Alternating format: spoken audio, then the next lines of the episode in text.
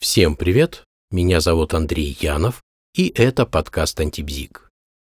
Сегодня есть желание поговорить об отношениях в паре. Точнее, про диагностику этих отношений. Конечно, никаких диагнозов ставить не будем, но вот заглянуть внутрь попробуем. Иногда там можно увидеть прекрасный цветущий сад, а иногда можно наткнуться и на сорняки а они, как известно, быстро разрастаются со всеми вытекающими из этого неприятностями. И уж точно лучше сразу заметить сорняк и принять меры, нежели дать ему волю расплодиться. Речь пойдет об одном очень простом и точном тесте, который нужно выполнять в паре. Ни на какие вопросы отвечать не надо. Никакого анкетирования и подсчета баллов не будет все намного проще и интересней. Кстати, этот тест можно использовать и как диагностический, и как корректирующий, так что с иной точки зрения его уверенно можно назвать упражнением. Еще хочу отдельно заметить, что этот тест или упражнение когда-то был придуман для космонавтов. Не удивляйтесь, он вполне подходит и для обозначенной выше цели. Почему? Сейчас все поймете. Тест очень простой и предельно информативный. Но если вы его начнете выполнять регулярно, тем самым превратив в упражнение, то увидите, как что-то в паре начало меняться. И при этом меняться в лучшую сторону. Собственно, тест. Возьмите любой короткий и, что очень важно, незнакомый текст. Например, прекрасно подойдет рассказ Хемингуэля «Кошка под дождем». Пусть текст будет на телефоне у каждого в паре. И как вы уже, наверное, догадались, начните одновременно читать его вслух.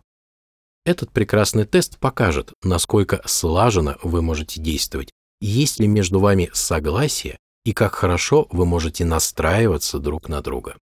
Ничего страшного, если первые 5-10 предложений вы прочитаете в разнобой. Но вот если вы весь рассказ не сможете прочитать синхронно, это уже серьезный сигнал. Хорошо бы такое синхронное чтение записать на диктофон и потом внимательно послушать. На что при прослушивании нужно обязательно обратить внимание? Прежде всего на скорость чтения. Кто-то бежит вперед, а кто-то отстает. Из-за этого получается несовпадение. Также необходимо обратить внимание на паузы. Не менее важна и интонация. Она одинаковая или разная, или кто-то читает без интонации вообще. Также необходимо обратить внимание и на выделение главных слов в предложении. Вы одинаково расставляете логические ударения или нет, ведь от них зависит смысл.